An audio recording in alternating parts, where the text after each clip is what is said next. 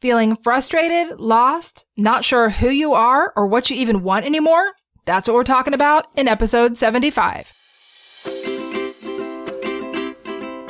I'm Dr. Cari Wise, and this is the Joyful DVM podcast.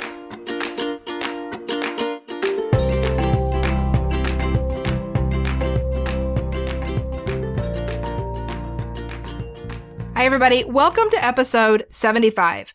Today, I want to start out with a question. Who are you? For many of us, when asked that question, who are you? We answer that question with something like, I'm a veterinarian or a veterinary technician.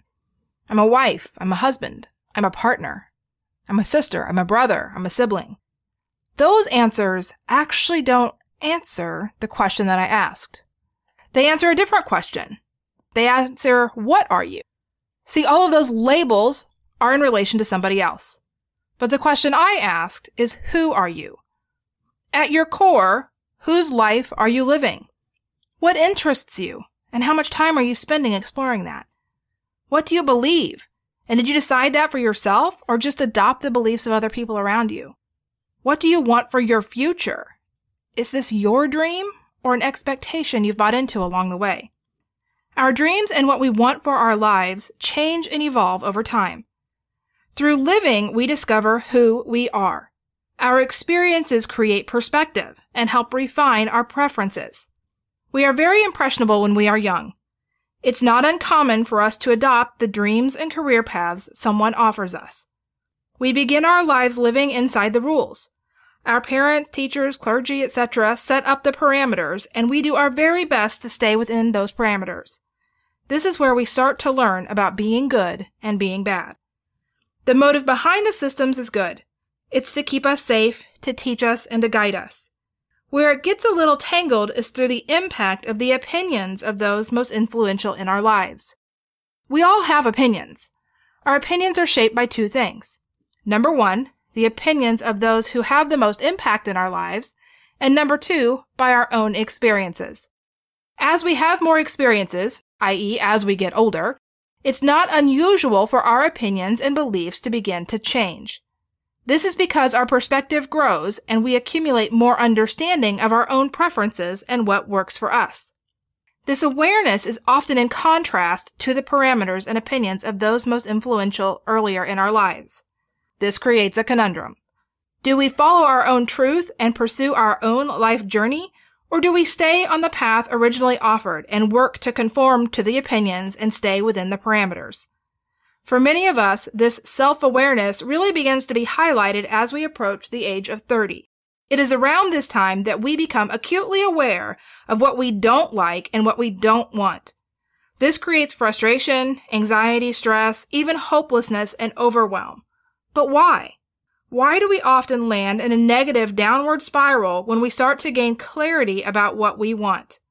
Well, when we've been heavily conditioned to believe certain things about life success, responsibility, follow through, money, relationships, jobs, duty, etc., and we recognize that what we want does not conform to those rules, we often feel very lost and confused. The conditioning is so powerful that the common conclusion that most of us make is that there's something wrong with us. We must be the problem if we aren't happy living a life that conforms to all the rules and guidance offered to us by the people who care about us most.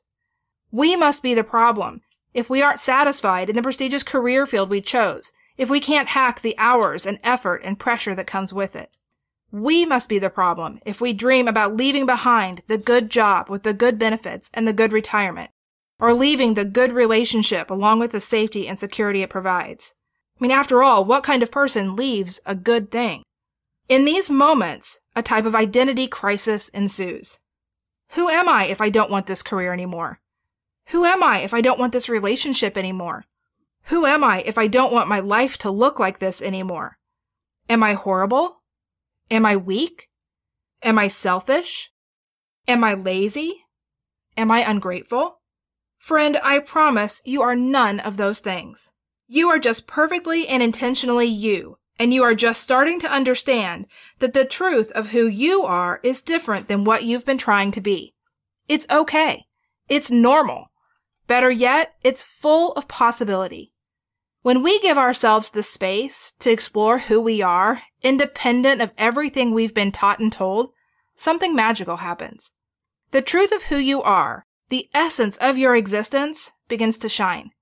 It's always been there, patiently waiting for you to remember. It's been patiently waiting for you to kind of wake up from this life you've been trying so hard to live and the person you've been trying so hard to be. Friend, being you, the real you, isn't that difficult. The hardest part of being who we are is giving ourselves permission. Who you really are is a pretty big deal. You are beautifully unique with infinite value to share and love to be given and received. Deep down, you probably already sense this.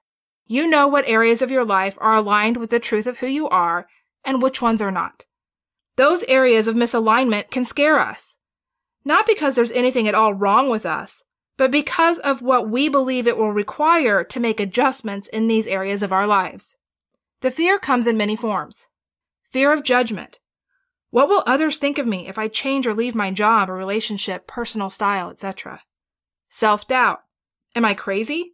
Who in their right mind would consider changing directions at this point in their lives? Fear of failure. What if I make all these changes and it's not better? What if I ruin my life? Self-judgment. If I were skilled enough, or if I were strong enough, if I was healthy enough, I'd never be thinking about things like this. Please know these fears and the thought processes they create are not truth. So much of this is lower habit brain thinking. Remember, that's the part of our brain that is programmed for survival. It feels safer as part of the group, conforming, being like everyone else, following the rules, not rocking the boat. But you, the real you, the you that is restless and dissatisfied and feeling stuck or boxed in, you already know there is something more going on here. The answer is to not just get better at being who the world has taught you to be. The answer is in giving yourself permission to explore and understand who you really are. Give yourself permission. Do you like personality assessments? Most of us do. They are kind of fun to complete, and when the results ring true to aspects we've already identified about ourselves, we feel validated. We feel seen. We feel understood. We have one more piece of evidence as to why we are the way we are. But when the results totally miss the mark, we tend to dismiss the results altogether. Or worse, we beat ourselves up for not being what those results said we are supposed to be. Especially if it's an assessment that identifies both your strengths and your weaknesses. The problem with most assessments is subjectivity. The headspace you're in when you complete those questions absolutely influences your answers. If the assessment is long, it's pretty easy to get distracted and bored partway through, or to start to worry about the way you're answering the questions that have come before. And when these assessments are tied to an employment opportunity, look out. Our brains automatically seek what we believe the right answers are for the job, even if it's not the answer that is true for us. It's exhausting.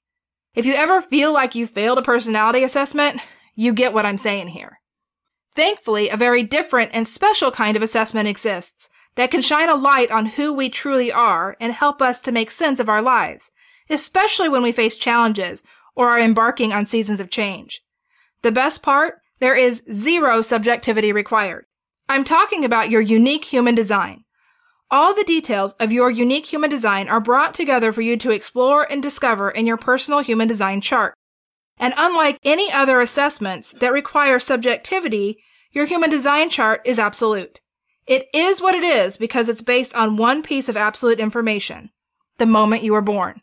I've been studying human design for a couple of years now, and I'm currently certified as a level 3 quantum human design specialist. And here's what I can tell you with certainty. Human design has helped me to understand my struggles and challenges. It has shown me that I'm not crazy. I'm not lazy. I'm not weak. I'm not weird. I'm exactly as I was created to be. Human design has given me evidence of who I believed I was all my life. It's validated my purpose. It's given me a greater perspective of the world. And it's given me permission to unapologetically be who I am. And that identity crisis we go through near our 30s, that's in the chart. The midlife crisis that we hear about for people who are around 50? Yep, that's in there too. And that urgency to change things as we near our 60s. Not a surprise. All explained. Perhaps the most beautiful thing, though, about human design is how it shows us our potential. It gives us a framework through which we can understand who we really are at our core, independent of the conditioning and the pressures brought on by the world. Friend, there is nothing at all wrong with you. This identity crisis you're going through, it's normal. It's necessary. We are not meant to conform. You are meant to be you. All of you. You are meant to live your life your way. So if you're feeling lost, if you yearn for some guidance, if you need reassurance that nothing has gone wrong and nothing is wrong with you, then I encourage you to check out your own human design chart. I'm really excited to be able to offer you a free human design chart right on the Joyful DVM website. You can jump over to joyfuldvm.com forward slash human design to get your chart right now. All you need are the details around your birth, like the date, the time, and the location. The time is needed to pinpoint when your arrival was. And the location is needed so that the time can be adjusted for daylight savings time depending on where you live. If you don't know the time, then just start out by putting in noon, and you can always come back and run it again when you find that information. For most of us, it's included on our birth certificate. The human design chart is packed with information. There are five main human design types, and we're going to start there. Once you run your chart, I'll email you a free PDF resource to help you understand what you're looking at. But before you dig in, I want you to take a second to notice how you feel the first time you see it. For me, the first time I saw my chart, I experienced a flood of relief. I had no idea what I was looking at, mind you. But there was something familiar about it. I just can't explain. I'll be curious to know if this is your experience too. And for those of you who are ready to learn how human design impacts your veterinary medicine career, I've got something special coming up just for you. Registration is now open for the VetMed and Human Design workshop that I'll be hosting later this month. So jump over to joyfuldvm.com forward slash human design to download a copy of your chart and save your seat in the workshop if it's right for you. Remember, there is nothing wrong with you. Your challenges provide insight to who you really are. Your preferences are a reflection of that. You are perfectly, uniquely, and intentionally you. Friend, you don't need anyone's permission to live your life. Jump over to joyfuldvm.com forward slash human design, download your chart, and let me start to show you what you've probably already suspected all along. That's going to wrap it up for this week. I'll see you next time.